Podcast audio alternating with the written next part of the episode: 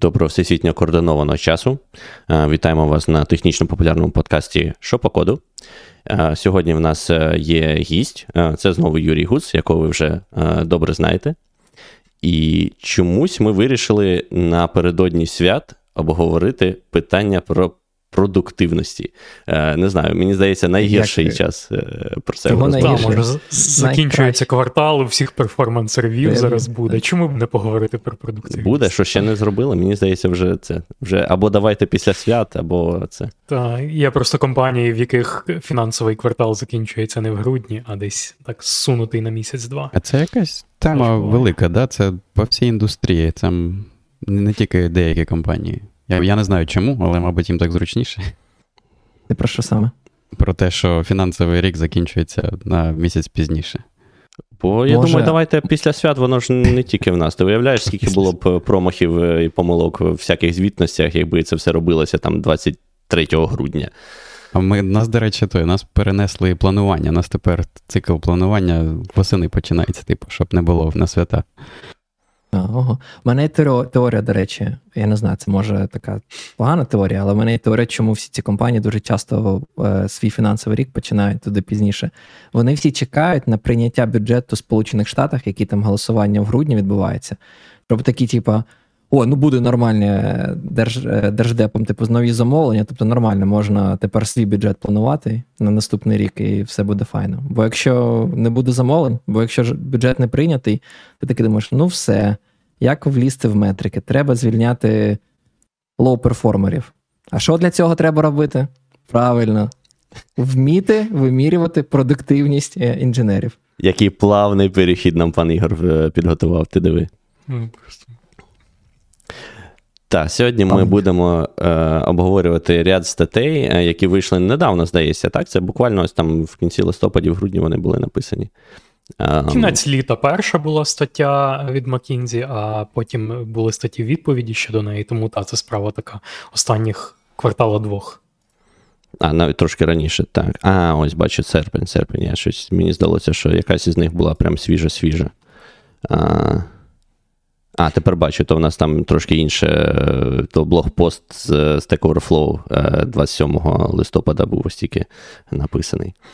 Так, і це статті про погляди різних людей, компаній на те, як вимірювати метрики програмістів, як вимірювати загалом метрики команд, е, як, для чого це робити і чи це треба робити взагалі. Так, Пане Ігор, розповісти нам коротенько, як як там бачить пан Макінзі це. Чи вірніше не пан, а пани від Макінзі. Бо сказати, хто це взагалі такі? Я, до речі, хотів перше, що зазначити, це те, що я взагалі не знаю, хто такий Макінзі. Я а прочитав декілька Бо декілька ти не статей. Ага, CEO. Розумію. Блін, я просто одну статтю, яку там ми проводили, мені здається, від Pragmatic Engineer, да, блога чи ще щось. Вони так сказали, всі знають, хто такі Макінзі. Такі написали, такі думаю, я не знаю, вперше чую. Потім вони написали: всі сіньор-розробники е, читають Макінзі. І я такий.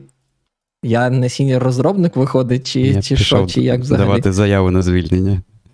Це це просто серйозно. Я я був здивований, просто всі так, типу, Маккінзі, Маккінзі, там дуже, е, так би мовити, там респектабельна компанія, знаєш, поважна, всі всі справи. Я я взагалі не чув. Це це тільки я, чи чи ви, хлопці, теж вперше чули? Е, я про них, от хіба що що чув. Е, я там не читав їх блог, не розбирався з їхньою діяльністю, але я погоджуюсь з паном Романом. Я думаю, що чув я їх тільки через те, що я тут е, варюся в цих всяких кремнієвих е, кругах е, стартаперських, і да, там багато фаундерів, там постійно там з кимось спілкуєшся з наших там підприємців, такі Макінзі, Макінзі. Тому, ну, да, Я так я не не гуглячи, ніби е, моє уявлення про McKinsey, що це е, така менеджмент-консалтингова компанія. Вони роблять всякий е, аналіз, особливо в enterprise сегменті. І от багато людей, людей, хто там на сі рівні, вони часто е, читають ці McKinsey репорти, беруть участь в цих дослідженнях McKinsey. Тобто е, вони такі е, глобальні консультанти, які в з. Е, ну, з великими бізнесами особливо мають справи багато. В тому числі, напевно, і кастомну розробку роблять якусь. Так. Повертаючись до теми вимірювання продуктивності, мені здається, вони я не знаю, вони взагалі в своїй статті підіймали питання, чому? Бо мені здається, от саме на питання, чому вони особливо не підіймали. Такі типу. Там, мені загалом здалася, от їх саме їхня стаття, мені здалася дуже якоюсь сумбурною і такою не якось невпорядкованою, дивною. Мені відповідь на їхні статті були, була, ну, по відповідям на їхню статтю, мені якось було зрозуміліше, що вони там намагались сказати, ніж самої статті Макінзі, якщо чесно. Це так я зразу трошки баяст проти цієї статті. Та, є таке. Так, насправді а... мені згадується це, здається, із е, фільму е, Jurassic Park. Там була така фраза: Ваші науковці були настільки зосереджені на тому, чи вони можуть щось зробити, що вони навіть не подумали, чи їм слід це робити. Типу, if you, just the fact that you can doesn't mean that you should.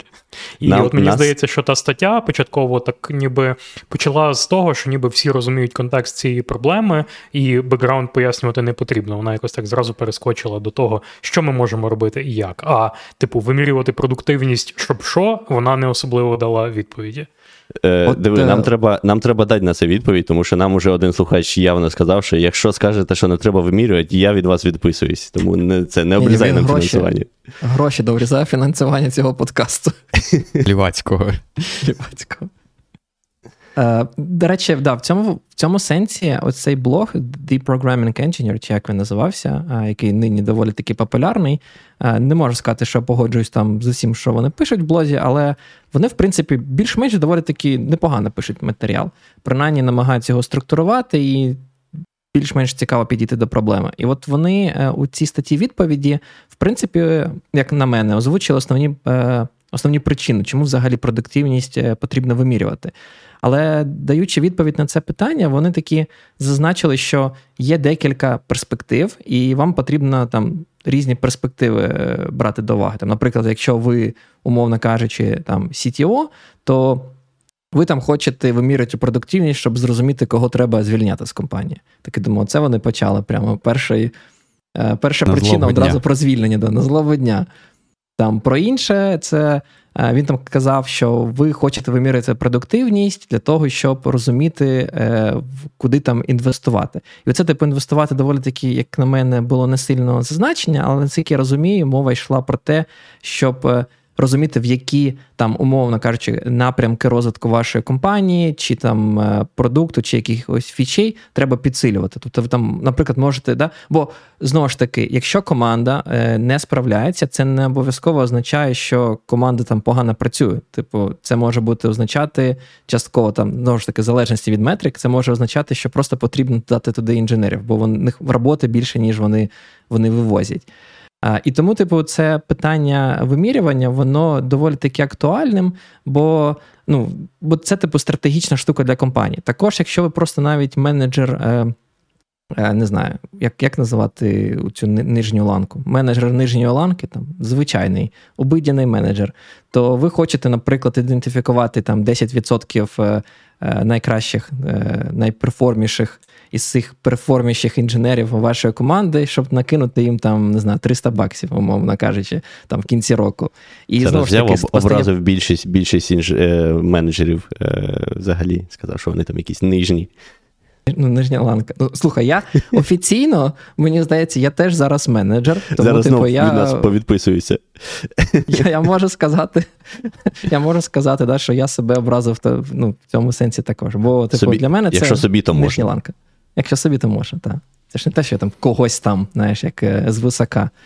А, От, і оце питання ідентифікації, воно теж важливо, бо бюджет знову ж таки не резиновий, і тобі потрібно комусь е, видалити. І як на мене, в принципі, має сенс. Ну, типу, не давати не друзям, а якось формалізувати е, метрики і намагатися сказати, що ну, якщо у когось буде питання, а чому там я не отримав бонуса чи надбавки, чи ще щось, ти завжди можеш послатися. Ну, бачиш, у нас є там в компанії прийняті такі там метрики, і згідно цим метрикам, ось цей е, ось цей колега працює краще, ніж ти.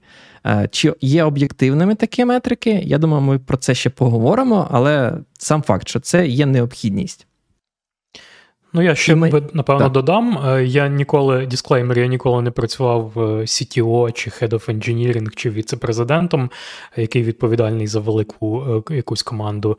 Але мені здається, що на такій посаді ти вже, напевно, мислиш не конкретними індивідуумами, а більш програмами системно. і великими ініціативами, та системно. І е, метрики, напевно, дають тобі можливість.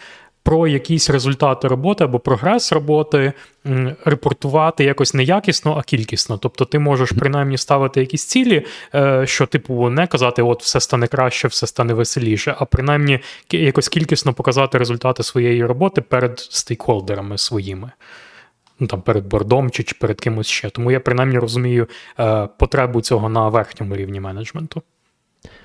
Ну, отут, мабуть, я б сказав, що якраз. Е, Дихотомія цього полягає е, в тому, що в нас є різні е, зацікавлені сторони в, е, в цих метриках. Та? Ти можеш хотіти метрики для того, щоб е, робити більше, там Мати вищий рівень екзекюшену, якось злажувати команду а, і і таке інше.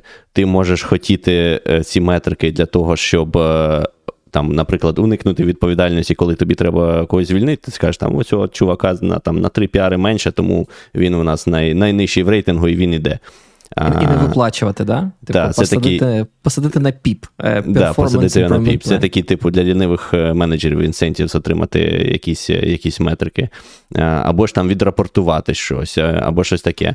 І от те, що ти сказав, так, з високого рівня мати якісь системні бачення. Там, не знаю, хочеться назвати продукт. Я б це називав не продуктивністю, а саме там operations, тому що воно ну, якесь відхилення від там норми по цим метрикам, воно не завжди показує погану продуктивність, але воно означає, що там ця команда оперує в якихось інших умовах, ніж ніж всі інші. І це дозволяє якби, винести це на поверхню, і там потім треба вже далі розбиратися, чому саме так. Тому якби три таких, да, з точки зору топ-менеджменту, з точки зору там прямих менеджерів, яким безпосередньо треба оцінити там якось е, продуктивність своїх працівників, і з точки зору там безпосередньо самих працівників, команди, ну і компанії загалом, бо компанія ж теж зацікавлена в екзекюшені. Е, я не дуже зрозумів з точки зору, кого Маккінзі на це дивиться. Е, В якому сенсі? Ну, от вони це подають як солюшн для кого? Для топ-менеджерів, чи для працівників, чи для компанії? Ні, я тільки що писав топ-менеджерів. Для топ-менеджерів. Я так розумію, так. Вони вони працюють виключно з C-левелом. Тоді багато питань, які в мене виникли до цієї статті, отримують е, відповідь, скажімо так. Але добре, не будемо забігати наперед. І, Це один момент, який я хотів е, ще проговорити. Е, про метрики, що метрики, як на мене, ще важливі для того, щоб промовити людей частково. Знову ж таки, це залежить. Там дуже часто ми кажемо, да, там, що джуніор-розробник, там сіньор-розробник має знати то і то і то. Але по факту, мені здається, дуже часто е, знання е, якихось там областей не завжди е, співвідносяться з тим вкладом і внеском, який ти робиш як IC, да, Individual Contributor в своїй компанії. Тобто, в принципі, навіть якщо ти, можливо, не знаєш взагалі всього-всього, там, не знаю, все про мову програмування чи якісь там аспекти системного програмування, але можеш успішно контриб'ютити е, в розвиток вашого продукту, там, е, фічі своєчасно, не знаю, закривати складні баги, робити класну комунікацію, купа-купа всього. То ці метрики можуть це відобразити, ти побачиш, блін, а ось цей тип, він же ж, хоч офіційно обіймає посаду там е, якогось там middle software інженера, але він показує свої його метрики не відрізняються від метрик senior інженера, то буде справедливо його запромоутити. І знову ж таки, умовно кажучи, звичайному цьому менеджеру нижчої ланки, такому як я, да, буде простіше вибивати якийсь там рев'ю тайтла, суто тому що ти можеш прийти до своїх е, босів і сказати: бачите, цього типа треба е, підвищити, бо там його метрики там співвідносяться, це там його додатково мотивує там, і так тощо. То Але це, це, це можна... ще такий варіант. Але це можна робити і без метрик. А перше, а друге, що це може працювати і в зворотньому напрямі. Якщо твої метрики може. не відповідають сідіру чи стафу, то Тоді можна... звільнять, да. Це, ну, це, а бач, це палка Але бачиш, тут уже ставки вищі, тому що тебе не понизять назад, то тебе вже звільнять. Типу, назад тебе ніхто не, не понижує. Мені, до речі, ця вся історія про е, ідентифікування топ-перформерів, е, лоу-перформерів. Е, мені вона нагадала таку історію, як була. У корпорації Microsoft така система стекранкінгу, коли вони кожного, якщо не помиляюсь, року ідентифікували най, ну, таких 10% лоу-перформерів е, в компанії і їх звільняли. І вони з часом цю практику е, припинили, тому що вона вела до великої кількості такої нездорової динаміки в компаніях. І от мені цікаво, чи не. М- стимулює е, фокус на метриках, е, ну, тобто, чи не не призведе це дуже скоро до до стекранкінг підходу в компаніях, е, коли Microsoft вже має негативний досвід із цим. Тому що е, я я б сказав, в цілому, я не боюсь тільки метрик, я боюсь лінивих менеджерів, які застосовують ці метрики куди, куди попало. Ні, є таке. Тобто, це питання обирання метрики в якийсь момент, воно воно складне. І це насправді те, що ти кажеш, мені здається, непогано нас підводить до наступного питання, взагалі, а в чому в чому полягає проблема? Бо дійсно існує проблема вибору метрики. Якщо ти будеш робити дивні метрики, які там да, будуть е, заохочувати розробників робити діч тільки для того, щоб виглядати класно в рамках цих метрик, то це проблема. Я, до речі, пам'ятаю. Блін, я не пам'ятаю, коли це було мабуть, років 10, може трошки менше. Але в мене в команді був колега, який був дуже. Як би сказати, ефективний, якщо подивитися з точки зору, там, умовно кажучи, не дуже класного менеджера. Ефективно він був, бо він закривав, якщо подивитись там на баклог, там десятки тікетів на добу. Бо він просто в нього був цей знаєте, continuous improvement. Він, там, Я типу, так теж можу. Робить патч, там, типу, просто YAML, не знаю, не десеріалізується, він мержить. Потім, типу, фігак, критикали, що я, типу, там все зламане, мастер не працює. Він такий, щас я пофікшу цей ямлік. І він, типу, таким чином генерував дуже-дуже багато тікетів, які сам створював і сам закривав. І просто в день, там, якщо подивитись, він був суперефективний. Особливо порівняно з кимось, хто міг працювати над дійсно складною таскою, не там не якоюсь розробкою якоїсь фічі, і інколи це займає просто декілька днів, навіть щоб зробити маленький атомарний pull request. Е, тому вибір цих метрик це це дійсно, як на мене, ну, велика проблема. І мені здається, саме через це McKinsey намагалися придумати якийсь е, якийсь фреймворк для того, щоб вирішити цю проблему. То що, розглянемо, що саме вони придумали? Ем, там там можемо так. Е, я, мабуть, тільки зазначу, знаєш, е, це ще один такий момент, який McKinsey в себе в статті написали, про те, що вони там теж так починали, знаєш, чому взагалі вони вирішили цю статтю написати. І там те, що, наприклад, мені на очі запало там одразу, я собі сразу виписав про те, що вони прямо так і кажуть, що вимірювати. Е, продуктивність умовних там селзів чи е, customer там operations е, набагато простіше. Там, в принципі, там знову ж таки sales, можна дивитися, за скільки продав, чи там скільки зробив тих сейлзів. Ну, типу, якось більш-менш straightforward хорошо попрацював чи погано попрацював. А, Там з саппортом так само, мабуть, є багато в тебе просто, в принципі, великий пул цих всіх звернень, і там чим більше ти цих звернень закриваєш, ти теж можеш все це вимірювати. А вони кажуть, що software development, е, вони кажуть, взагалі не вимірюється. Вони якось так назвали, використали англійське слово undermeasured. І от мені здається, що це трошечки брехня, ні? Ну, наскільки мені відомо, майже всі компанії мають якісь метрики, навіть якщо вони публічно не не анонсуються е, офіційно, там там ніхто не буде приходити і казати тобі явно. Але всі ці менеджери так чи інакше мають е, ті чи інші метрики, е, на які вони е, там не знаю, якось використовують е, для того, щоб судити, там, кому додати надбавку чи кого звільнити тощо.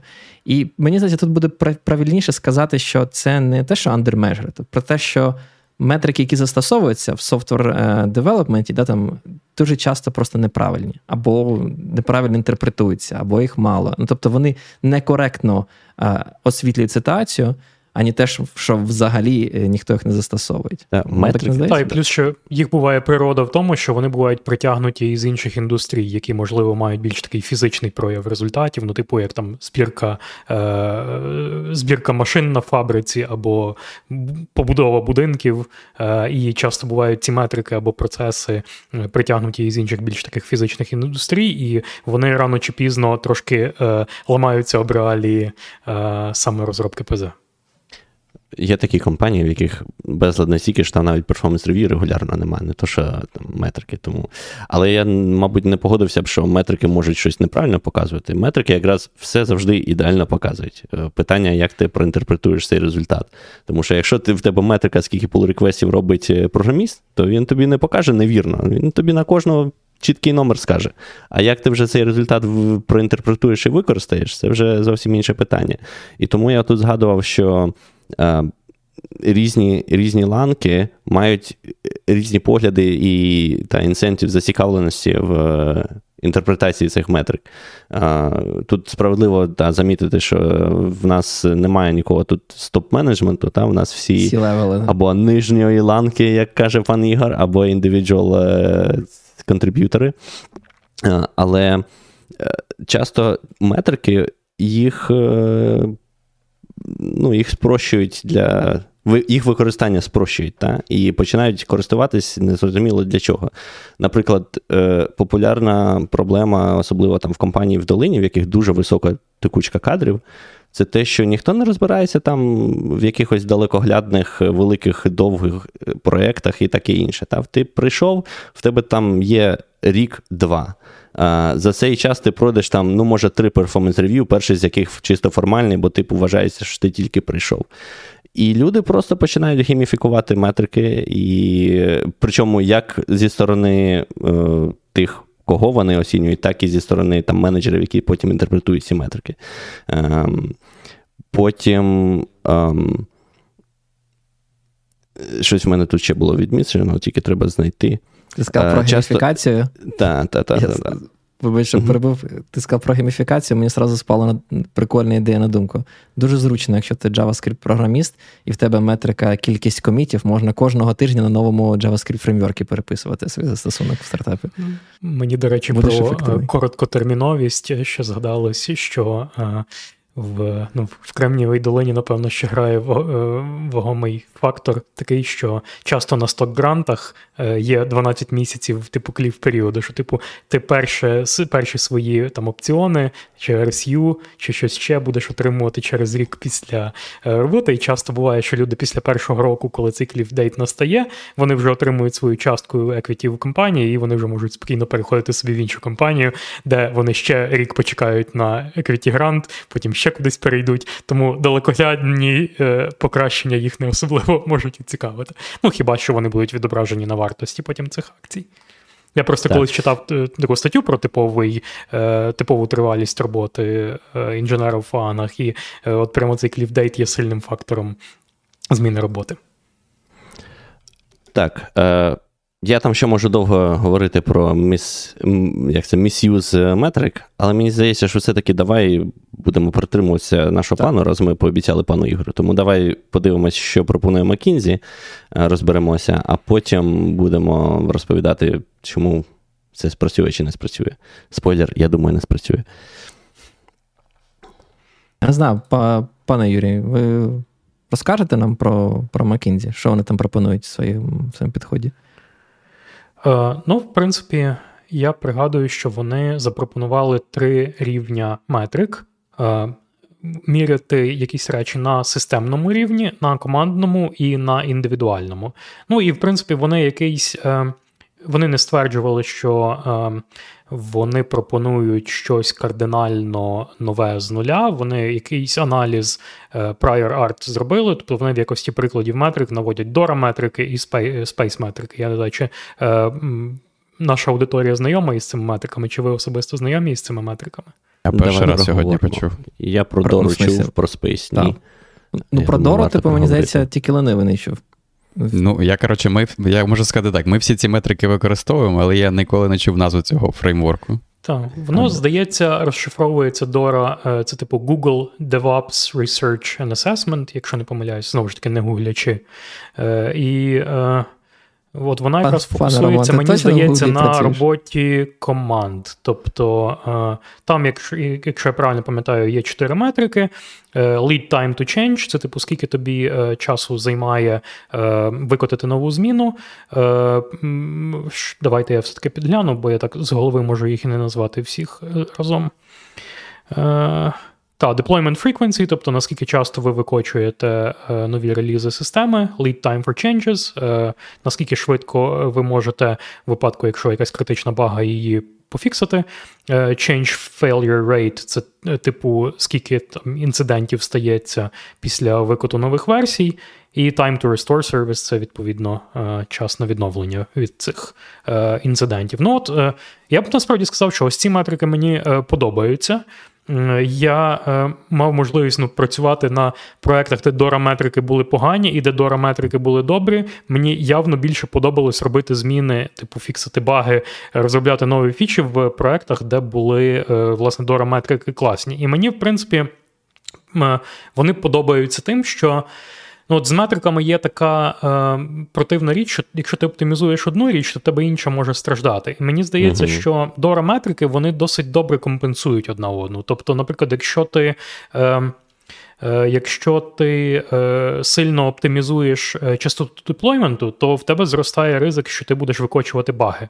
Але для того є інша метрика, чи ну, типу failure rate, яка міряє, наскільки часто ти якісь е, е, проблеми створюєш, викочуючи новий код. Тому е, мені здається, що вони одна одну гарно досить балансують. І, типу, немає такого, що ти там гіпероптимізувався під оці от метрики, і в тебе щось, ну, якась інша сторона ПЗ сильно-сильно постраждало.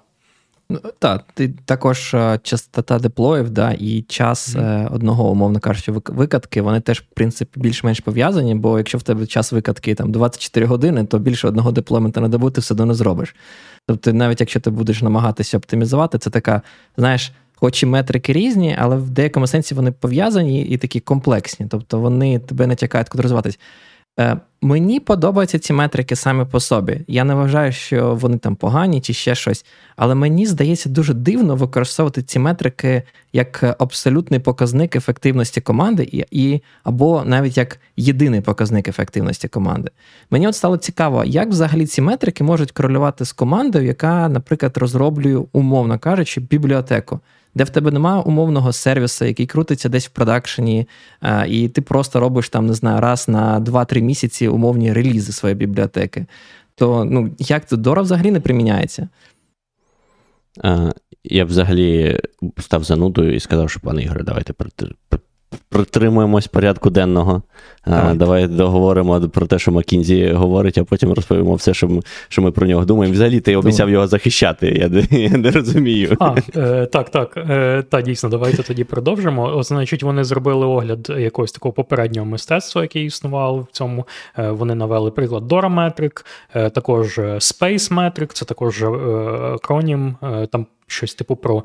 Satisfaction, Productivity, Activity, Communication і, по-моєму, Effort and Flow. Е, якщо я правильно запам'ятав. Е, тобто це там задоволеність програміста, продуктивність програміста, його активність. От активність це якраз те, що е, такий славно горизвісно відоме, типу вимірювання кількості pull реквестів джера-тікетів, рядків коду, зроблених рев'ю і так далі. Це, власне, Activity або A частинка цього цієї space абревіатури. Ну і власне, що я так, що McKinsey, в принципі, зробили? Вони зробили таку матрицю 3 на 3 метрики системного рівня, метрики командного рівня, метрики індивідуального рівня. Е, це рядки, і якби колонки цієї матриці це метрики, які фокусуються на е, результатах, на ауткам, е, метрики, які користують, фокусуються на ефективності поточного процесу. Це optimization метрики. І третя категорія це метрики, які фокусуються на е, е, можливостях для покращення. Тобто там outcome, opportunity і е, Е, optimization. Виглядає, як і вони придумали систем. категоризацію метрик, а не круті так, метрики. То, і, і вони, типу, розкинули ці дора метрики по цій матриці, і плюс досипали туди ще якихось своїх. Зокрема, от найбільше, що помітно по тих по тій матриці, що вони досить досипали метрик саме в індивідуальну категорію. Тобто дораметрики, дораметрики, вони, наприклад, не про вимірювання індивідуального якогось контриб'ютора, а більше про е, вимірювання самої організації або окремої команди, яка продукує програмне забезпечення. А в цій матриці, власне, додалось багато нових саме індивідуальних метрик. І от я б сказав, що для мене особисто індивідуальні метрики це найбільш така контроверсійна річ в. Е, власне, в оцінці ефективності програмістів. Так, Але вони е... побачили там, де не вистачає, там, де потрібна допомога менеджерам цим або вищим менеджерам. Так, і вони е, також в, е, запропонували таке поняття, як е, inner і outer loop, тобто внутрішня і зовнішня петля роботи, і е, вони стверджували наступне, що е, е, корисним є те, щоб програміст більше проводив часу в внутрішній петлі. Що вони мають на увазі під внутрішньою і зовнішньою петлею, те, що вони називали inner loop або внутрішня петля, це саме. Е, Написання коду, написання тестів, е, білди, запуски. Е, те, що вони називали е, зовнішньою петлею, це е, те, що стосується CI, деплойменту, і от вони стверджують, що е, треба максимізувати частку часу, яку девелопер проводить на ось цій внутрішній петлі, тобто саме написання відлагодження коду.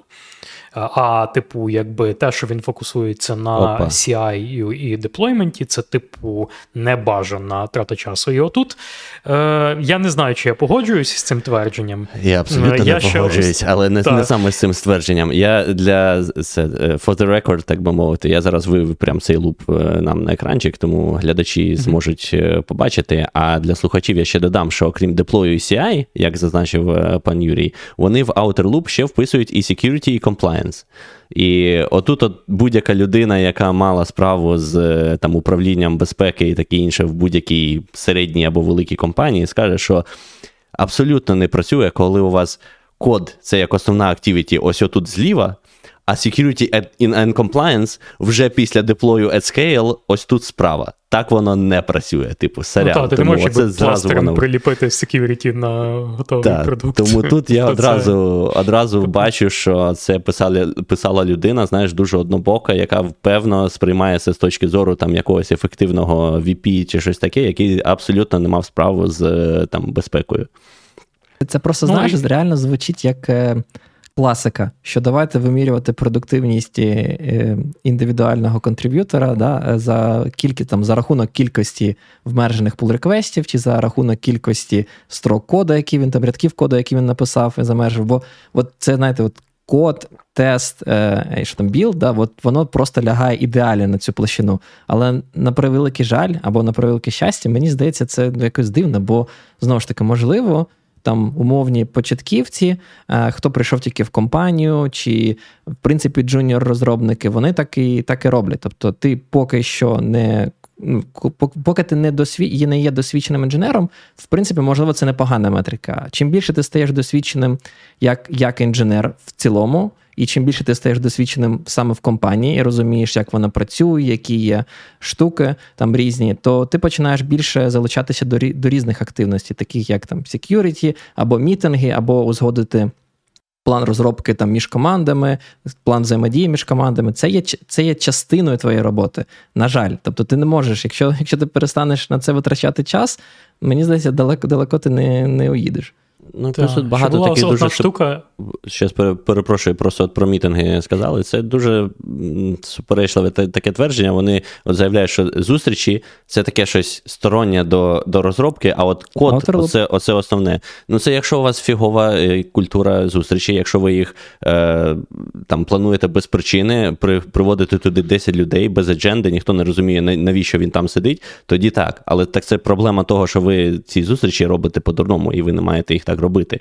А якщо ви зустрічі робите з вагомої причини, то це невід'ємна частина. Якщо ти тобі треба там між трьома командами скоординуватися або перевірити дизайн, або з'ясувати, як щось зробити, то то ну, це невід'ємна частина. Просто що чомусь, коли ми говоримо мітінг, в усіх зразу образ такий, знаєш, дуже формальний, що це от кабінет, люди приходять в піджачках, сідають і такі ж. Ну, це ж ти ж з людьми говориш, в тебе мітинг може бути по зуму, ти можеш просто вийти поговорити, ти комунікуєш з людьми. Я б просто робив це тоді не не, не мітінг, а комунікація. Тому що мітинги робляться виключно для комунікації. І, ну, і, і, Іншої причини в них не має бути. А, І не можна розробляти думка. не можна розробляти без комунікації, якщо да, це не стартап з однієї людини. А, так, кажи. Непопулярна думка, пане Руслан. Мітинги придумали менеджери, щоб е, відчувати себе ефективними. Ну, от, Якщо yeah, так і... розглядати мітинги, то тоді, звісно, їх треба в аутерлуп кудись е, випихувати. Я, до речі, до того, що пан Руслан сказав, е, я ще так пригадую з цієї статті Макінзі, вони сказали в статті, що от ми протестували цей фреймворк на кількох е, компаніях, е, і е, застосування цього фреймворку з метриками принесло такі як, такі результати, як, наприклад, там покращення, ну, зменшення кількості дефектів на 20-30%, покращення customer satisfaction на скількись там 60%. Ну, я от розумію, якби я був аналітиком McKinsey і мені треба було написати отакий звіт, я б напевно писав таке саме, що от, знайшовся якийсь е, кастомер в моїй е, там контрольній групі, в якого відбулося якесь е, покращення. Але я один момент в статті, з якого я просто максимально згорів, і оце якраз те, про що пан Руслан тільки що казав. Що вони, описуючи результати застосування свого фреймворку, написали таке: я от зацитую. Наприклад, одна компанія побачила, що її найбільш талановиті девелопери надто багато часу тратили на не кодінг activities, такі як е, дизайн сесії або управління залежностями між команди. Тобто вони написали, що талановиті девелопери, займаючись дизайн-сесіями або комунікацією між командами, вони приписали це як неефективна, непродуктивна робота.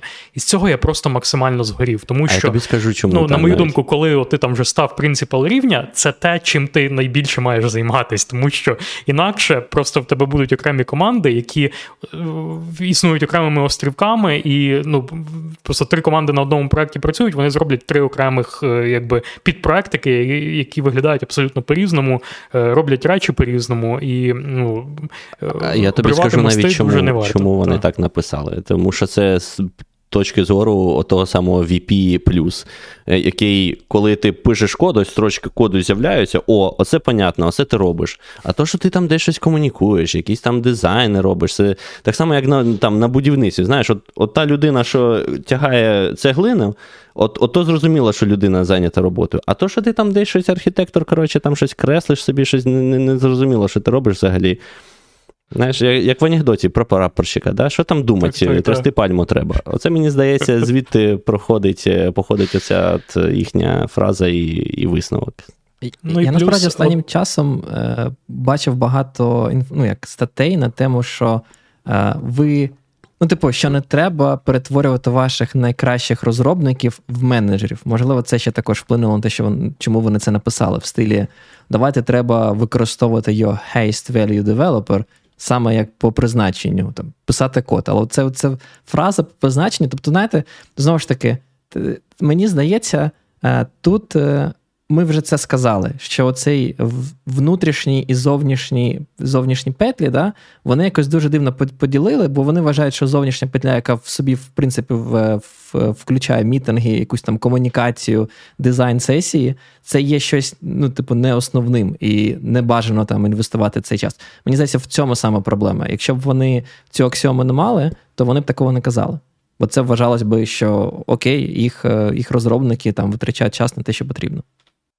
Ну, я так пам'ятаю, що одна зі статей відповідей на цю статтю, вони також зазначили один такий момент, про який я теж подумав, ем, читаючи статтю Маккінзі, що є такий ем, ефект, він здається, називається ефект Гофстадера, що коли ем, піддослідні знають, що за ними стежать, вони починають поводитися по-іншому. Тобто, мені здається, що в, в тому е, випадку, як це описали Маккінзі, мені здається, що вони не могли це провести як подвійне сліпе тестування, коли ні дослідник не знає, що він досліджує, ні досліджуваний не знає, що про нього досліджують. От уяви, ти е, е, є якась організація, яка розробляє програмне забезпечення, і одного разу приходить команда аналітиків, і менеджер каже: ось це консультанти, вони будуть за вами слідкувати слідкувати, як ви працюєте.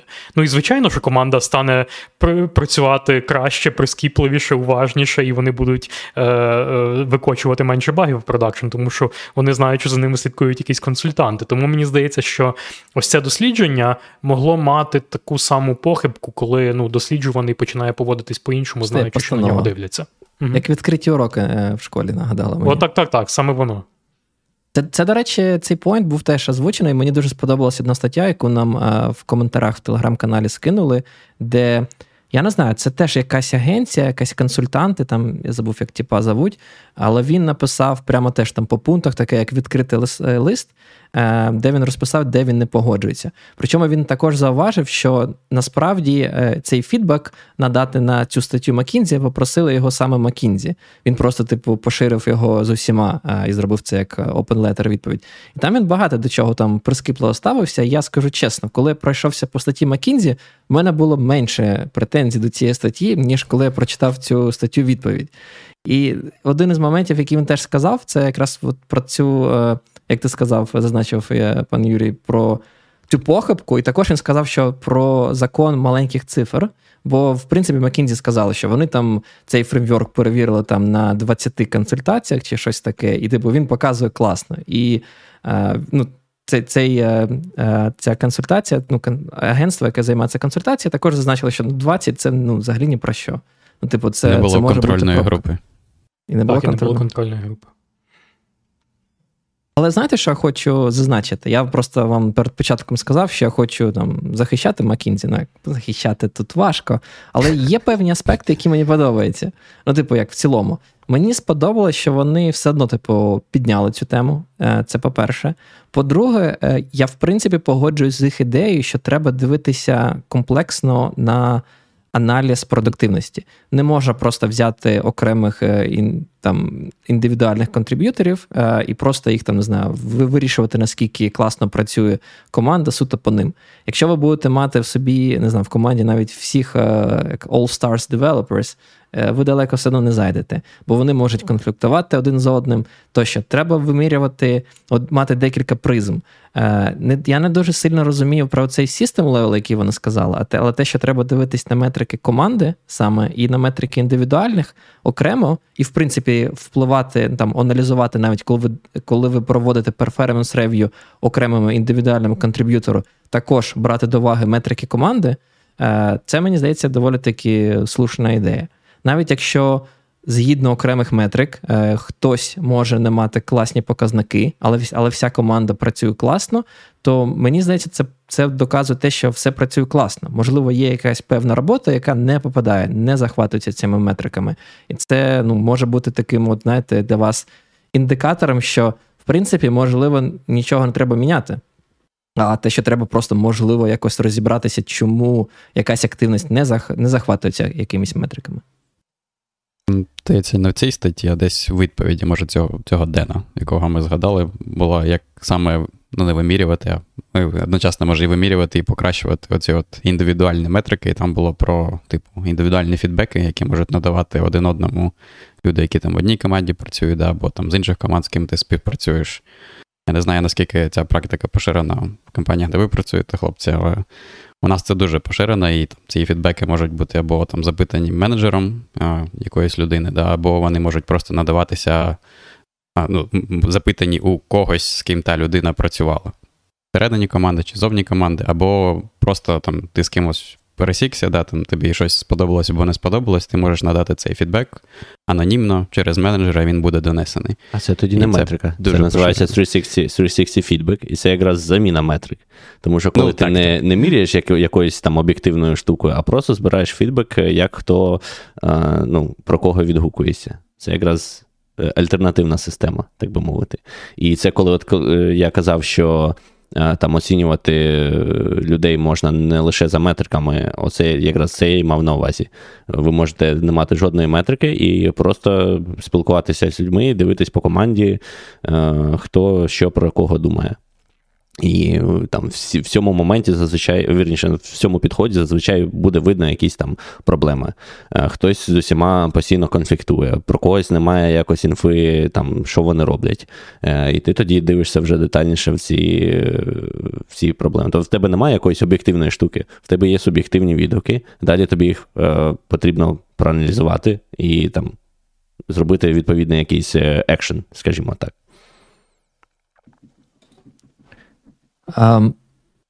Можемо рухатись потрохи далі. Там ще Макінзі закинули в статті цікавий цікавий аспект, де вони сказали, що треба е, теж розуміти, в якому сторіччі, в які дні ми живемо, що з поширенням LLM це стало дуже важливою штукою для покращення, так би мовити, продуктивності певних інженерів. І, типу, треба це треба теж брати це до уваги. Ну, Принаймні, як як заявляє Макінзі, що Generative AI – він буде давати як мінімум двократну прирост прирост продуктивності інженерам. Як вам взагалі такий тейк? Подобався? Пане Юрій, ви ж е, я вважаю вас адептом е, адептом GNA. Ладно, може не GNA, а взагалі AI. Ви ж дейта сантіст? Дейта сантіст. Повинен поділяти точку зору. Так, я мушу зізнатись, я е, ще так ніколи і не не спробував писати код разом з Copilot. Е, каюсь, е, не можу сказати, чи це підніме, чи це підняло би мою продуктивність чи ні. Е, я ще навіть не не пробував його на якихось реальних проектах е, застосовувати, але я, до речі, подумав: ну але ж це, напевно, якщо він стане свій inner loop вдвічі швидше виконувати, це ж виходить, що в нього пропорція outer loop буде більша. Як же ж так? Тому, напевно, ще треба дивитися і про абсолютний е, час, який він затрачає на свою роботу. Так, а в тебе Ні, ну, Тобто я насправді я насправді ставлю всі до ну, там, до машинного навчання, до LLM, до е, всяких. Е, AI-assisted речей, саме як до інструментів продуктивності. Тобто я, власне, ніколи не не був е, прихильником того, що типу він нас всіх витіснить, нас всіх звільнять, ми всі помремо. А власне, що це буде е, інструмент продуктивності, і той, хто навчиться його ефективно застосовувати, буде в виграші порівняно із тим, хто не навчиться його ефективно застосовувати. Тому тут я, я якби абсолютно згідний. Саме для програмістів, чи, е, чи в рамках взагалі? Там, наприклад, наприклад, як може ти не обов'язково будеш код з ним писати ліпше, але якщо е, тобі треба написати якийсь там дизайн-документ чи документацію до продукту, і в тебе такий writer's block, що ти не можеш там родити п'ять слів цілу годину, то тебе може з мертвої точки зрушувати саме е, там LLM і AI-assisted е, штуки. Тому якщо ти можеш те, що ти би писав документацію там 5 годин, ти напишеш її за одну годину, це вже великий виграш, як на мене. Я наскі... ну, Всі знають, що я скептик GNI LLM моделей, але я тут не можу з тобою не погодитись, бо я для себе в першу чергу е, бачу і сам використовую, от інколи, коли треба щось таке написати, там якось перефразувати, подивитися, бо інколи так і напишеш, думаєш, блін, якось якось убого виглядає. І це дуже дуже прикольно, коли ти можеш дати такі основні. Просто взагалі не думати, як як, знаєте, як скласти два речення разом, просто такі от стейтменти. От один, другий, третій, mm-hmm. такий потім кажеш: а ну, злепи мені щось прекрасне з цього. І він такий, хоп, тобі щось дає. Це прям прикольно, і це працює. Два моменти. Насправді... Перше, о, sorry, ти ще щось хотів додати щодо цього? Ні, я хотів сказати лише, що е, насправді це е, найбільш частий е, мій Е, випадок застосування LLM якраз для того, що е, коли мені треба описати їх, якісь свої думки, їх треба вкласти в певну структуру. Е, там чат GPT досить гарно формує структуру якоїсь доповіді на певну тему. Або коли треба щось написати, якийсь текст людською мовою, і треба якось зрушитися з мертвого місця, якесь речення затравку, з якого можна далі почати розвивати свою думку, то я дуже часто для цього використовую саме чат GPT, щоб якось допомогти мені зрушитись. Перший момент от щодо їхньої заяви, там що е, Copilot, е, ChatGPT зможе підвищити ефективність е, чи там швидкість виконання тасків, як вони говорять, до двох разів. По-перше, одразу треба зазначати, як вони це міряли. Я тут трошки занудою побуду, щоб це не вийшло так, що знаєш, я дуже швидко набираю на клавіатурі, просто якась фігня виходить. Тому що є, наприклад, дослідження в Стенфорді щодо ефект... не ефективності, а скоріше коректності коду написаного з допомогою асистентів штучного інтелекту. І там чудово показується оскільки це було на конференції такий більш е, про безпеку, то там, звісно, акцент на безпеку робиться, але я думаю, воно е, стосується там будь-якої ланки. Що коли людина застосовує AI, він часто їй підказує а, якісь е, методи, які. Наприклад, вже deprecated, або з версії бібліотек, які мають вже вразливості але вона ну, компілює цей код, він не якось працює, і вона задоволена, бо це ж великий штучний інтелект їй підказав, це ну, має бути вірно. Е, і вона потім навіть не намагається розібратися в цьому коді. І це одне з причин, чому там було написано, що з е, там, а вони проводили прям коректний експеримент з контрольною групою там, і т.д. і т.п. І там щось.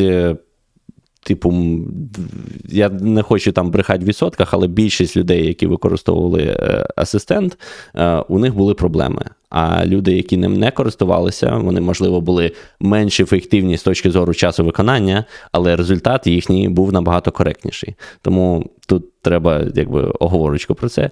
А друге, я взагалі не розумію, навіщо вони це е, згадують. Ну, до чого тут я, щоб щоб хайп е, до статті додати. Тому що насправді яка різниця, як саме вони досягли ефективності, е, використовуючи Stack Overflow, чи використовуючи офіційну документацію, чи використовуючи Generative AI. В тебе може бути там програміст, який сидить, не може розібратись, і от він застряг, і все.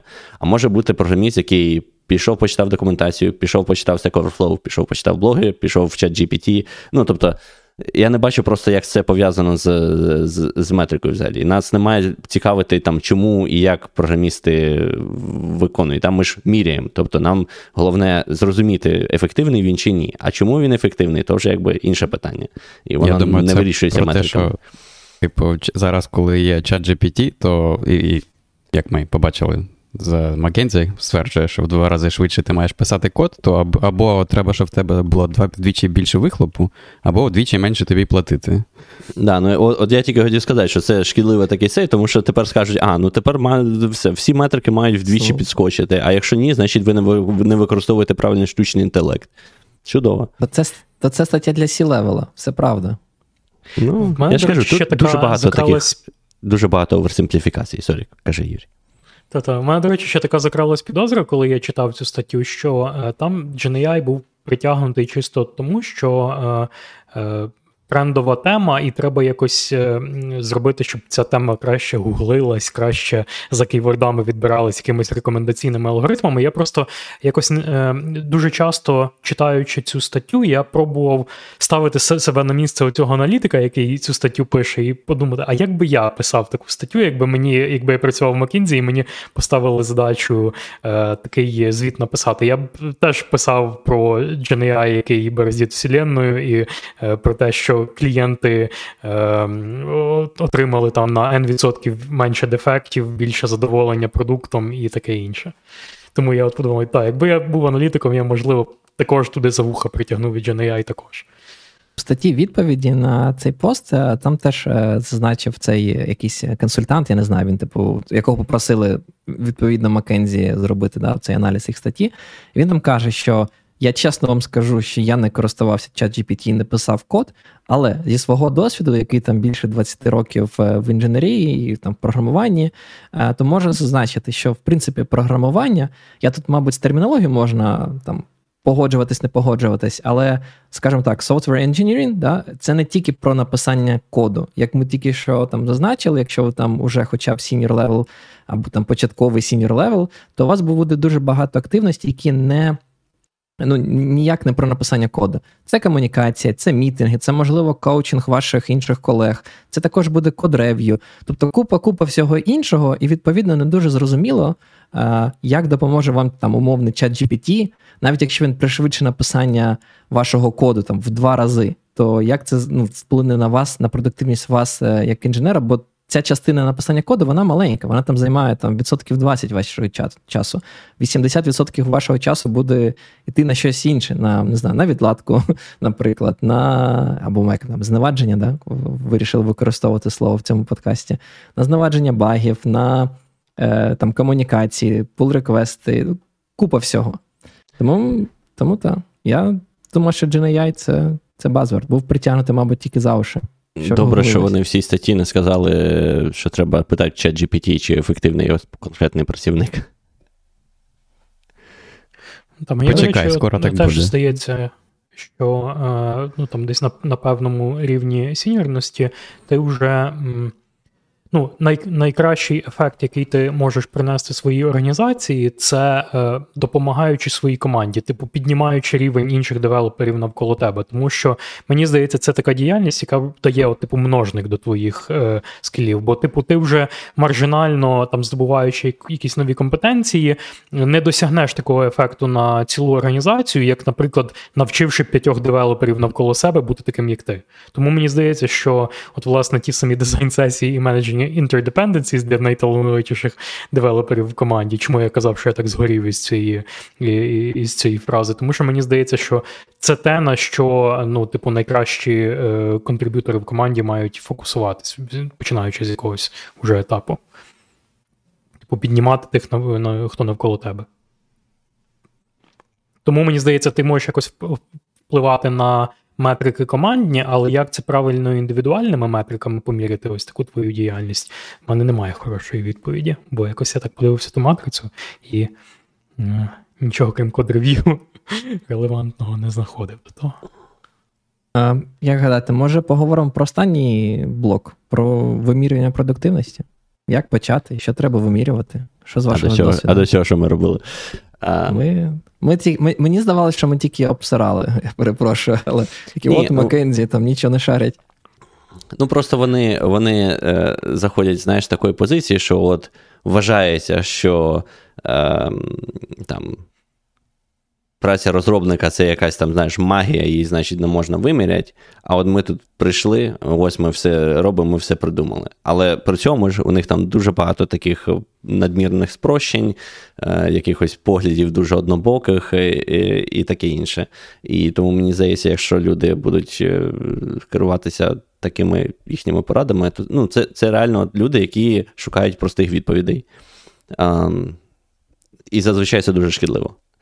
А, Тому читайте не знаю, читайте відповіді на цю статтю. Читайте відповіді на цю статтю, і там, мені здається, значно е, врівноваженіше це питання розкрите. Але мені здається, Але... вони не дають відповідь, що робити. Розумієш? А оце питання: нічого не робить. Ми так не можемо сказати, інакше нам грошей ніхто не дасть цьому лівацькому подкасту.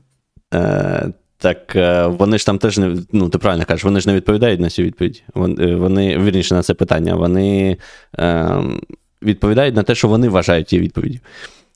На кінці ти маєш на увазі? Ну, так, вірніше, бачите, не можу слова правильно взяти. Вони е, дають відповідання. Е,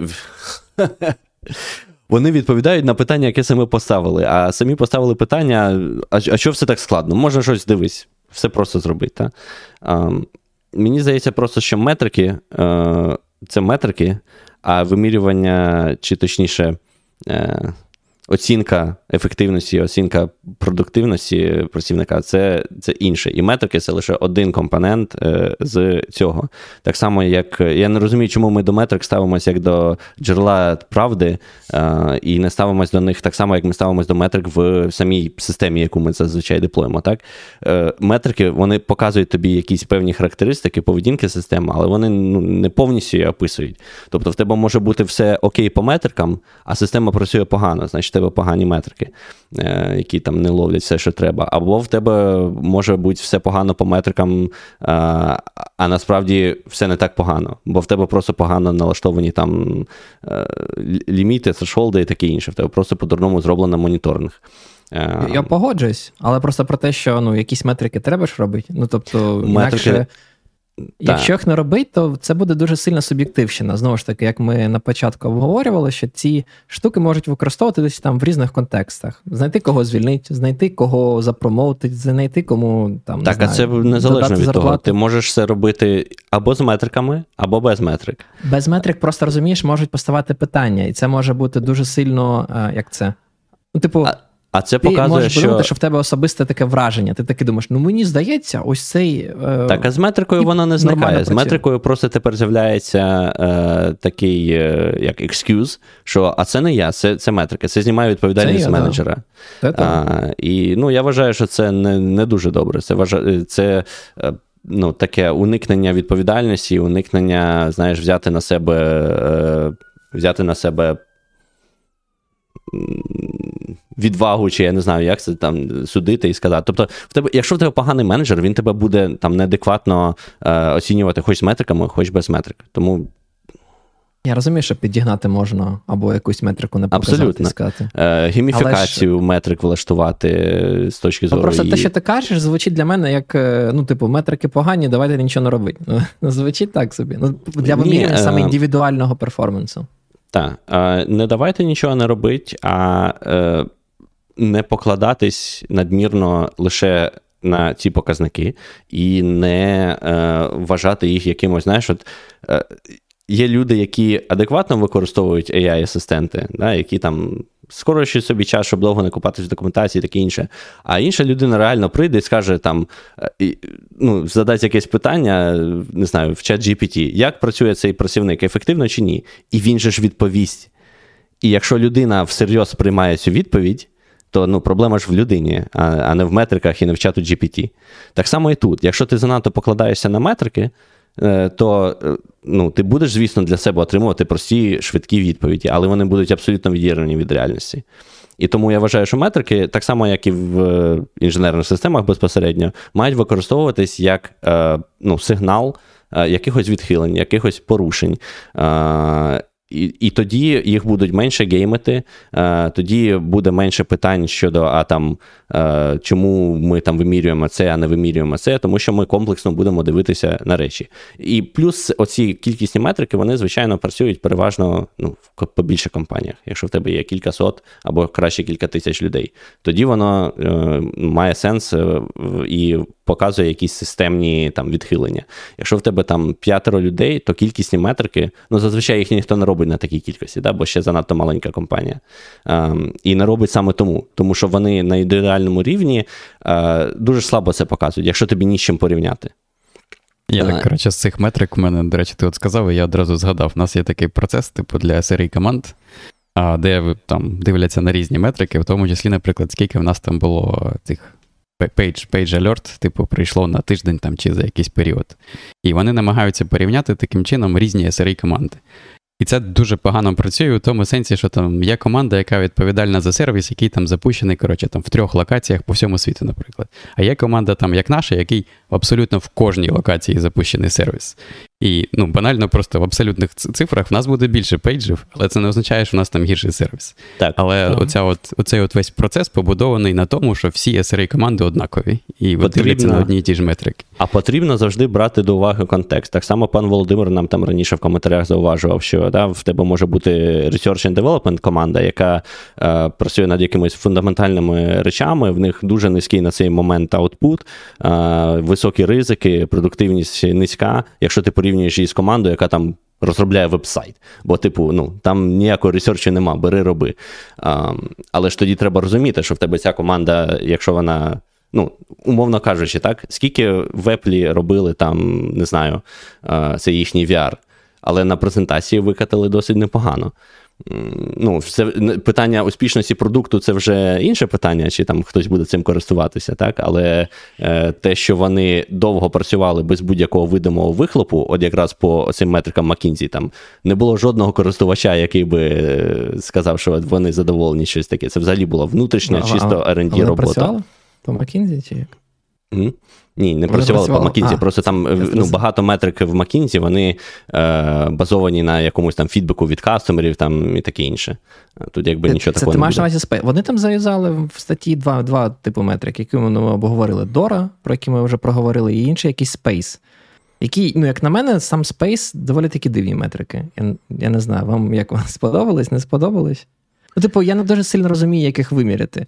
Там такі були метрики в стилі як happiness. Ну, ну що це за happiness? Ну, Як ти У мене було питання до перформанс як метрики, тому що перформанс як метрика це вже такий е, навантажений досить термін. Ну, До речі, дуже до того, що пан Роман щойно казав, е, мені от згадалось, що є такий відомий закон Гудгарта називається, що коли метрика стає ціллю, вона перестає бути хорошою метрикою. Mm-hmm. Англійською це звучить when a metric becomes a target, it ceases to be a good metric. Mm-hmm. І е, я от не знаю, чув анекдотично таку штуку про Амазон. Може хтось в коментарях із Амазона підтвердить або спростує. От знаєте, коли е, стаються на АВС якісь е, інциденти. Е, то часто можна побачити не е, червону блямбочку на сервісі, а зелену з інформаційною приміткою. Я колись про це читав в інтернеті, що е, е, VP відповідних підрозділів е, у них є ніби як KPI, мінімізація ось цих ем, підтверджених інцидентів, і тому вони дуже неохоче визнають якийсь інцидент як червона блямбочка, і вони часто напишуть: ну, типу, ну сервіс працює, але з приміточкою. Але вони неохоче скажуть, що сервіс лежить, тому що це є частиною якогось KPI відповідного там менеджера середньої ланки. Ну не знаю, може хтось підтвердить насправді типу, спростує, але я про таке колись читав. Це, власне, чому мало червоних дашбордів на iOS. Ну, У нас навіть блін, всередині компанії таки... є такий мем, що коли Amazon лежить, ми, ми, ми, ми, в нас є Slack Reaction спеціальний, типу цього амазонівської зеленої галочки з і. Типу, як єдиноріг на гітхабі. Щось Таке по коментарям, як погоджуюся, що метрики треба обережно використовувати, і не, не, Ні, а не як Це зрозуміло, що обережно. Одразу кажу, ти... отой коментар, отой коментар, де кажуть, що мене потрібно в менеджмент, то не я виводив. Я подивився до нього, посміхнувся, але ви, мабуть, або пан, пан Ігор, або пан Роман. Тобі треба менеджмент. Пора, пора, пора тобі зростати від е, QA до менеджменту. О, стривай. Frontend developer. Да, да, Ти забув, в мене там бачиш, як багато, дуже насичена дуже насичена кар'єра в мене. Я насправді не вважаю, що це зростання. Я, до речі, вважаю, що менеджмент і individual contributors – це дві паралельні Різні ланки. Речі. І, да, я, Я просто пожартував. Бо мені здається, до речі, чомусь, ну, особливо в українському IT, мені здається, це поширено, що вважається, от там в тебе такий, знаєте, як розвиток кар'єрний. Там, Спочатку там junior, middle, потім senior, потім lead, а після ліда там сразу менеджер.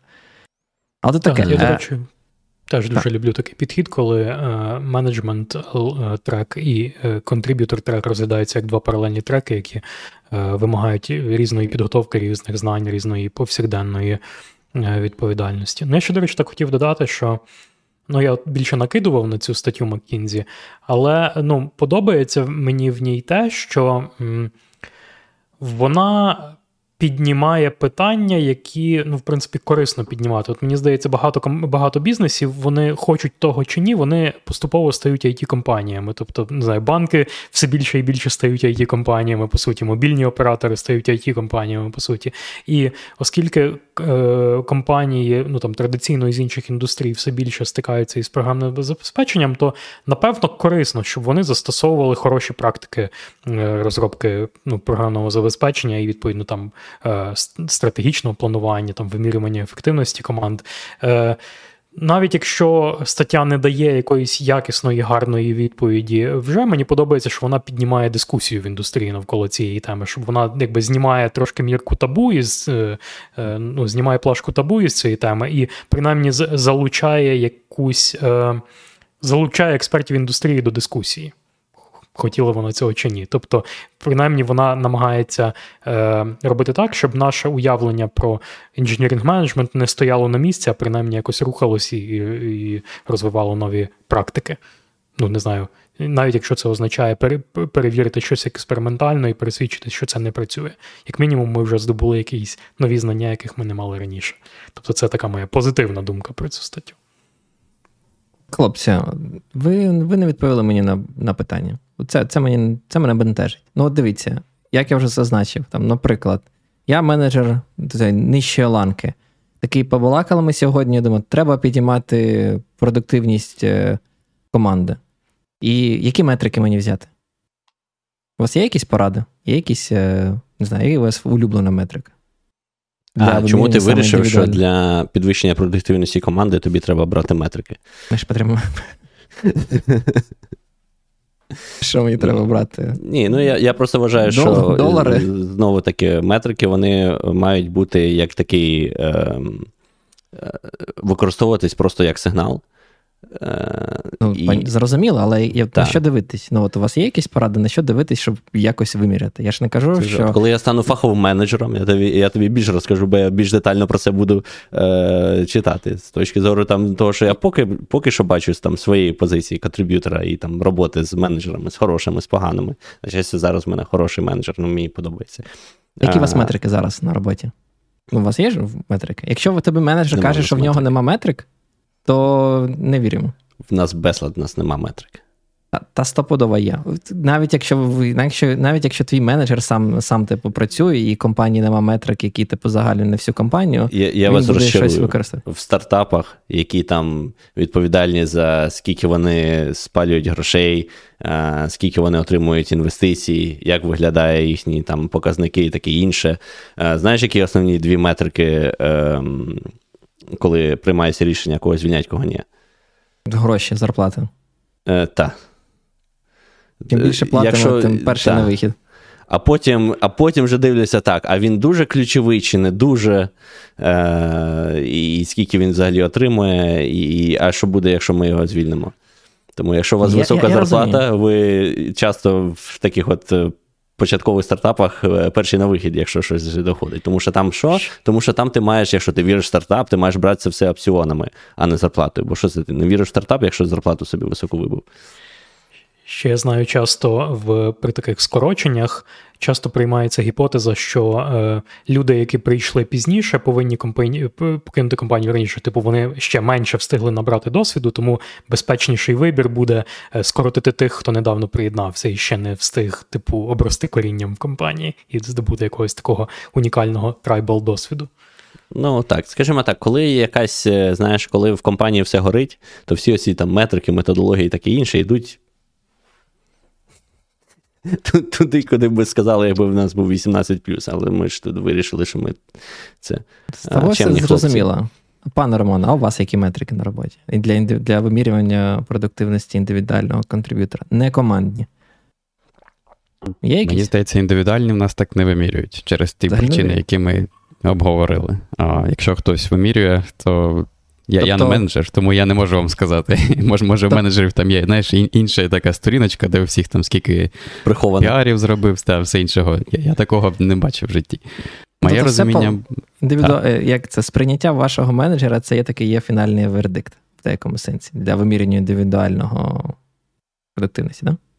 Ну, менеджер якби відповідальний за твою продуктивність. Да. Менеджер mm-hmm. має там винести твій а, ну, на перформанс рев'ю, да, там виставити тобі якусь оцінку, але менеджер це робить на основі того а, фідбеків, які він збирає твоєї команди, з ким ти працюєш людьми, або, наприклад, там з інших команд люди, якщо ти там на проєктах з ними пересікався.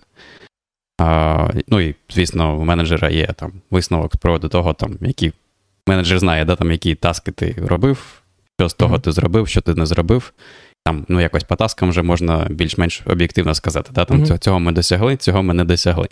Бо це вже не на рівні там окремих піарів, да, це вже на рівні на рівні оцих от речей, до речі, про які ми, може, так явно не сказали, але оці оці статті, як відповіді на Маккензі статтю, там було про вимірювання ауткамів, да, типу не вимірювання оцих от а, інструментів, як ви досягаєте цих цілей, а чи досягли, чи не досягли ви цілі.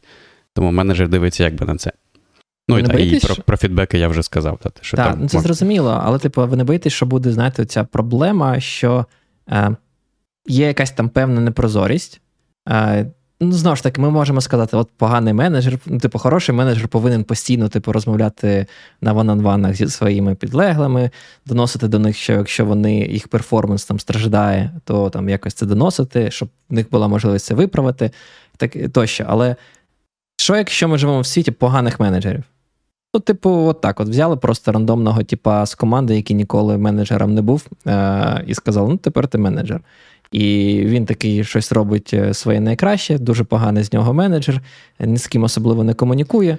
І, типу, чи не кажеться вам, що класно було все ж таки мати формалізовані метрики для того, щоб, е, знаєте, якщо вони є відкритими, і, умовно кажучи, кожен індивідуальний contributor знає, на які метрики дивитись, е, для того, щоб розуміти, наскільки вони е, погано чи хорошо виглядають для нього, що це буде така більш як це відкрита комунікація. Ну, Я я зрозумів, про що ти питаєш, але мені здається, що, по-перше, є зворотній зв'язок для менеджерів також. Так? Тобто вони також отримують фідбеки як від людей, яких вони менеджери, так і від інших людей, які це бачать навколо або від їх менеджерів. А, І що я хотів сказати, що той висновок, який менеджери роблять, вони його роблять в основному ну не те, що в основному, але велика частина цього це фідбеки від людей інших, да, які вони отримали. Тобто ці всі фідбеки включаються також в перформанс-рев'ю. Тобто вони, якщо хтось подивиться, да, там, що людина отримала таку-то оцінку, вони будуть мати змогу подивитися також, чому вона таку оцінку отримала. Вони всі оці фідбеки будуть додані. Саме так. А ще ну, я... про гейміфі... про, про гейміфікацію, вибач, ще перебив. Е, просто ми тільки говорили про це, і е, я згадував, що от в стартапах е, там популярно звільняти людей з високою зарплатою, щоб зменшити кешберн. І цю метрику вже теж придумали, як обійти. От тут пан говорить, що тому тоді краще мати три роботи з невисокою ЗП. І ну, це так виходить, якщо ми оптимізуємо на безпечність на job security, так би мовити. Пане Юрію, а як у вас на роботі з метрик? Ну, Я знаю, що ніби Дора метрики е, ми практикували на проєктах, е, над якими я працював. Ще я знаю, що десь на на рівні організації ну, збираються якісь е, типу метрики активності, але я ніколи їх особливо не бачив. І ну, там конкретно в моїх розмовах з менеджером чи там в очікуванні, очікуваннях менеджера від мене вони не фігурують. От я якраз хотів додати, що. Типу, я думаю, важливо, щоб е, якщо менеджер використовує метрики у е, своїй роботі і в там в перформанс рев'ю, щоб вони на етапі перформанс рев'ю не ставали е, для працівника сюрпризом. Тобто, якщо ви на початку рев'ю циклу проговорили якісь цілі словами через рот, і е, потім працівник знає, що перед ним такі цілі стоять і е, їх виконав, то ну, як, якщо їм обом добре, якщо вони обоє вірять, що це рухають компанію, там, команду в кращому напрямку, чому ні? Головне, щоб ці метрики от не діставались якось із рукава в останній момент, і, типу, працівник про це дістає, дізнається в останній момент, коли він вже на ці метрики ніяк не може вплинути. Що виявляється, його якось приховано міряли. Е, час цього. Якщо очікування прокомуніковані, то тоді це набагато ліпше. У нас, е, типу, знову ж таки, використовується така тула, називається Jellyfish чи якось так. Я не знаю, хто її придумав і як вона з чим інтегрується, але вона вміє інтегруватись там з Jira, з GitHub і там дивитися на кіль, там різну різну класичну статистику про кількість закритих тикетів, про там розподілення часу по ініціативах, якщо там це все мапиться на джиру, про кількість там відкритих pull реквестів там тощо. І це все типу існує і доступно для всіх менеджерів компанії для того, щоб подивитися, як хто працює. Але знову ж таки, це не є, типу, чимось зобов'язаним. А, І це типу більше як е, має ознайомчий і рекомендаційний, знаєте, як інсайти. Тобто, ти як менеджер можеш подивитися і побачити якісь штуки. Якщо ви там бачите, що там не знаю, вся команда, там всі метрики більш-менш у всіх е, індивідуальних контриб'юторів однакові, ти таки думаєш, ну окей, все нормально. А якщо хтось там просідає, ти можеш хоча б там, не знаю, спробувати розібратися, чому ця метрика в нього там виглядає набагато гірше. Там перше. Це це таки більше як ознайомчий характер. Але там насправді деякі метрики доволі таки цікаві, як на мене. Там Одна з них, е, е, на яку там інколи цікаво подивитися, це е, не середній, а як це медіана, да, типу часу, за скільки request, е, типу, від статусу відкритий, залітає в, ну, типу, від, від прорев'юється і залітає, типу, ну, як в мерш мастер. Це доволі таки цікава метрика, бо вона там може показувати, наскільки людина там е, робить, ну, мовно кажучи, не знаю, там погана, там низькоякісний код, який доводиться там дуже багато перероблювати. Тощо знову ж таки, це медіана. Е, зрозуміло, що є якісь аутлайери, що якийсь там складний патч, дуже там багато було обговорень там тощо. Але як на мене, це така цікава метрика суто для ознайомчого характеру. Дивитися, хто хто кого як що виходить. Це, до речі, схоже на Dora метрику Lead Time to Change, але ти маєш на увазі, що це вимірюється для кожного контриб'ютора окремо, так? Оцей так, е, час. Це типу саме від, від е, мені здається, навіть не від відкриття pull реквеста а коли там на рев'ю за, за, закинувся, він вже зареквещений рев'ю і час до до мержу. Типу, і є це саме медіан. Знову ж таки, щоб відсіяти всі ці аутлайери, які, ну, звісно, будуть. Угу. Ну, просто навіть якщо ми відсіємо аутлайери медіаною, все одно, е, наприклад, довгий час того, що якісь твої там піари починають довго апрувити, він може вказувати або на те, що в тебе код, який складно читати, або на те, що лід команди, на яку ти зазвичай, ну, з якою там, як, як, яка, скажімо так, відповідальна за рев'ю там тої частини коду, що ти змінюєш, він там дуже довго яєчню смажить і каву готує собі перед тим, як піти і зробити рев'ю. Е, і ну, закінчує типу, працювати в 4 вечора. Ні, я погоджуюсь, так і є. Тому кажу, воно має саме ознайомчий характер, і ти можеш це порівнювати не просто там в абстрактних числах, що там я хочу мати там стільки-то замержених pull реквестів чи такий-то час. Ти зазвичай це порівнюєш до інших е, контриб'юторів цієї ж команди, де ти розумієш, що в принципі всі ми працюємо так чи інакше там в одній кодовій базі, і в принципі, е, як це працюємо і на рев'ю там одні й ті ж самі люди. Навіть якщо це сусідні команди, це все одно там, типу, ви зазвичай там чи з однією сусідньою командою часто там співпрацюєте, чи з іншою. Тобто воно якось все одно типу усереднюється. Але знову ж таки, це ознайомчий характер в першу чергу. Ну, так, Але того, біль... що це це цікаві штуки інколи.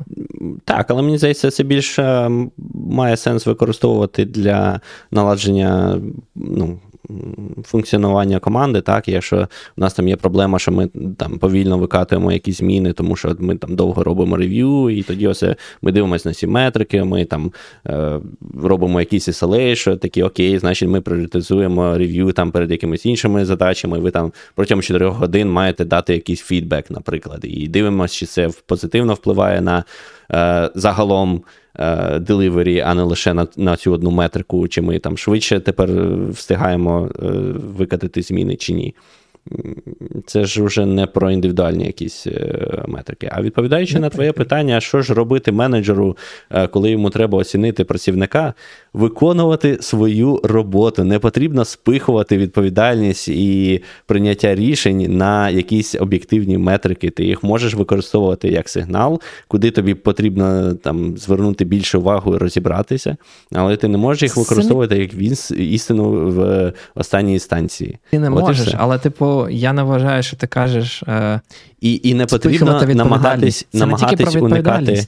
Так, і не потрібно намагатись на 100% уникнути суб'єктивізму, тому що поки ви працюєте з людьми, йому нікуди не дідесь. І так, якщо у вас буде е, ну, якийсь менеджер, якийсь з якоїсь причини там недолюблює вас, то у вас можуть бути проблеми. Хоч він Бо... використовує об'єктивні метрики, хоч не використовує, тому що він завжди може це під це, це, це факт. Він залишається, але ж хочеться зменшити. Да? Ну, типу, от мені, як умовно кажучи, там програмісту, я люблю, коли є все формально, типу формалізовано. І мені здається, це класна і слушна ідея, коли ти намагаєшся формалізувати там продуктивність і мати якісь метрики, які хоч якось допоможуть тобі е, обійти цю проблему, коли ти е, реально упереджений і неправильно дивишся на речі. Бо там, ну знову ж таки, я думаю, залежить від команди. Якщо там в тебе, умовно кажучи, там 5 людей е, в команді, то ти, як менеджер, можливо, можеш е, там пам'ятати про перформанс кожної особи, особливо людини. І коли хтось в кінці року року до тебе прийде скаже: Ти знаєш, що в нас є там 500 баксів, вибери собі одного людину там з команди, кому ми накинемо, умовно кажучи. І тобі треба вибрати. Коли це 5 людей, ти ще якось там худо-бідно можеш це зробити. Що робити, коли в тебе в команді більше людей, коли там 10 людей? Ти в навіть тебе немає бути в команді більше 10 людей. Це значить не, неефективна організація команди. Неефективна організація команди. А скільки потрібно? 5? Ну, Тім, там 6, десь 8? до 7. Піца бокс сайз. Це box size. До речі, це прикольне правило. Але все А ти типу, ти, ти не організуєш роботу там 20 людей ефективно все одно. Та звісно, але виключення буває. Ти думаєш, що, що типу. Я я про те, що є є проблема, коли ти боїшся, що ти можеш про щось забити, забути або щось пропустити. І мені здається, метрики можуть е, тобі, як менеджеру, що, до, хто хто більше а, е, дати підвищення тому, хто за цей час найбільше піарів написав це типу вирішення проблеми. Е, Класне і слушне питання. Типу, що не треба дивитись на одне метрику. Там, до речі, питали, чи класна чи погана метрика кількість замержених pull-реквестів. Тому, типу, я вважаю, що нормальне, Або нормальний кажуть, підхід буде. 500 не баксів собі в кишеню про... і немає проблеми. Та, Ти просто не говориш своїм підлеглим, що тобі дали 500 баксів. Мені, до речі, і в процесі читання статей, і в процесі от нашої дискусії зараз мені постійно думалась така річ. От я пам'ятаю е, Євальної Харарі, коли він е, писав про такий феномен постправди, що, типу, люди щось перестали перестали шукати, е, типу, е, ну, робити факт-чекінг, е, вірити в якісь істинні факти. І він е, сказав одну таку річ, яка мені дуже запам'яталась. Типу, а з чого ви взяли, що ми що людство це взагалі такий вид, який шукає абсолютну правду і дуже звертає увагу на факти? Так само і з цими метриками. Чому ми вважаємо, що ми повністю раціональні істоти, і нам емоційність чи якийсь суб'єктивізм не притаманний? Типу ж, ми не є абсолютно раціональні істоти, тому якогось суб'єктивізму, мені здається, ну, уникнути неможливо. Неможливо. Так. Так і є. Я, до речі, так подумав ще про індивідуальні метрики. Ну, е, я е, от не не бачив на практиці якогось такого зразка для команди, щоб судити, чи от е, порівнювання контриб'юторів між собою має якийсь сенс, чи приносить якісь інсайти. Мені якось так особисто здавалось, що.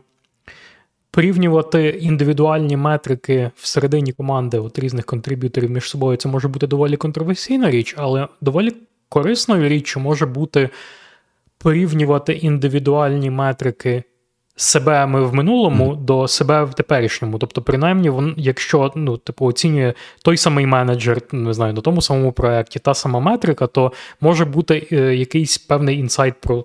Твій власний розвиток, типу, якщо ти одну свою метрику дивишся якось в динаміці в часі, в цьому, напевно, може бути якась корисна е, корисне джерело інформації. Я, до речі, коли минулий раз проводив перформанс рев'ю, я порівнював е, е, метрики тіммейтів якраз таки між цими періодами. Типу, попередній період з текущим періодом. Просто подивитися в динаміки, які були тренди, чи були покращення, чи було погіршення тощо. Знову ж таки, це просто суто для такого, як інсайт.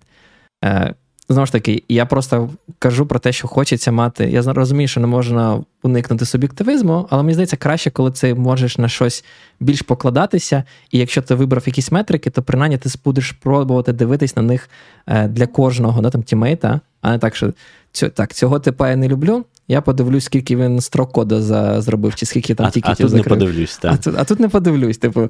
Тому, типу, ця формалізація, вона, в принципі, ну, як на мене, непогана річ. І краще, коли ти, коли ти маєш. Чи вона може бути достатньою? На жаль, ні. Як знову ж таки, у випадку Маккензі. І, до речі, повертаючись до питання Маккензі, тому що там, мені здається, пан е, Володимир писав е, про те, що є ці різні команди. У мене знаєш, яка основна претензія? Тобто я бачу, що Дора метрики не працюють як мінімум для одного юзкейса, коли ти там не знаю, бібліотеками займаєшся, там, а не а не там релізами сервісу в продакшені.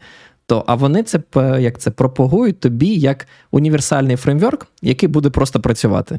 І от це мені здається дивним. Тобто воно не буде просто працювати. Воно може працювати для певних команд, але точно не буде працювати абсолютно для всіх.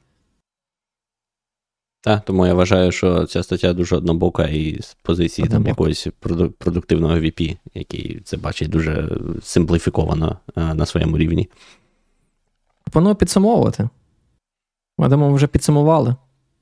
Загалом так. Маккензі не шарять. Маккензі не шарять. Е, приймайте рішення і аргументуйте їх е, з використанням метрик, але не використовуючи їх як е, як причину. Тобто причина має бути щось інше, якась інша на те, що ви даєте там позитивну чи конструктивну, або давай так, негативну оцінку людині. Працюйте і... на трьох низькооплачуваних роботах, так буде краще. Я під цим не підписуюсь. Не ходіть на мітинги, бо це не. Не ходіть на мітинги. Е, є. І не забувайте підтримувати Збройні Сили України, бо це дуже важливо. Тільки завдяки їм ми можемо продовжувати регулярно випускати наші подкасти. Вони наша, наш захист і опора, і заради тільки завдяки ним е, існує наша держава. Тому так. не забувайте їх підтримувати підтримувати цей подкаст, ви можете підписатись на нас е, в Телеграмі, на Ютубі, на інших подкаст-платформах. Ви можете стати спонсором цього проекту. Нагадаю, що ми подвоїмо всі ваші донати за підписку на цьому проєкті і переводимо їх в фонди допомоги армії. Тому Якщо... метрику донат, метрику донат треба максимально просто накручувати. О, да, давайте будемо гейміфікувати всю метрику. А, Давайте оптимізуємо да, давайте оптимізуємо нашу метрику подвоєння донатів і зробимо підписку на Me Coffee, бо там ці, е, як це, е, комісія менша. Да? Тобто Так. Оптимізація максимізації донатів і подвоєння цих донатів, і відправка коштів на фонди допомоги. Біля пана Ігора, отам, ні, отам, отам, от, ось, ось, ось десь отуточки є QR-кодик, можете на нього тиснути, і вам відкриється Баймія Кофі. Дякую, що були з нами. Ставте відповідально до своїх працівників, поважайте своїх менеджерів, підтримуйте ЗСУ і до наступних зустрічей. Пока.